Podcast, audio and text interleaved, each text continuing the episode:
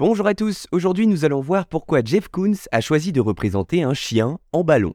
Jeff Koons est un artiste américain né en 1955, connu pour ses sculptures à installations extravagantes qui défient les normes traditionnelles de l'art. Koons a travaillé avec une grande variété de matériaux, notamment le métal, le verre, le plastique et le bois, pour créer des œuvres d'art assez surprenantes, nous allons le voir. Il est notamment connu pour sa série de sculptures en acier inoxydable de grande taille, le célèbre Balloon Dog. Ces sculptures sont souvent polies à un point tel qu'elles reflètent parfaitement leur environnement, créant ainsi une expérience visuelle pour le spectateur. Mais alors, pourquoi avoir choisi de représenter des chiens en ballon. D'abord, Kunz aime représenter des objets du quotidien, comme des ballons par exemple, mais aussi des jouets, des animaux en peluche, des aspirateurs et des bibelots. Mais ce qui persiste après tout, c'est l'envie pour lui de transformer un objet fragile et éphémère en une œuvre sculpturale monumentale qui a le pouvoir de survivre. Malgré ses 3 mètres de haut et son poids d'une tonne, aucun détail du Balloon Dog n'a été laissé de côté dans le rendu de sa forme. Une sculpture solide et lourde imitant un jouet léger et fragile, le tout en hommage à son fils, qu'il ne voyait plus après avoir divorcé de son épouse en 1994. Jeff Koons utilise cet outil drôle et original pour démontrer à la fois son amour paternel et fraternel. Le Balloon Dog est d'ailleurs sans conteste l'œuvre la plus emblématique de Jeff Koons, dont il parle avec précision, je le cite, Quand j'ai réalisé Balloon Dog, je souhaitais créer une œuvre qui reflète la joie de célébrer un anniversaire ou une fête. Le chien sculpté à partir d'un ballon est à la fois du matérialisme et de la monumentalité. Fin de citation. D'ailleurs, le 12 novembre 2013, le Balloon Dog orange de Jeff Koons s'est vendu 58,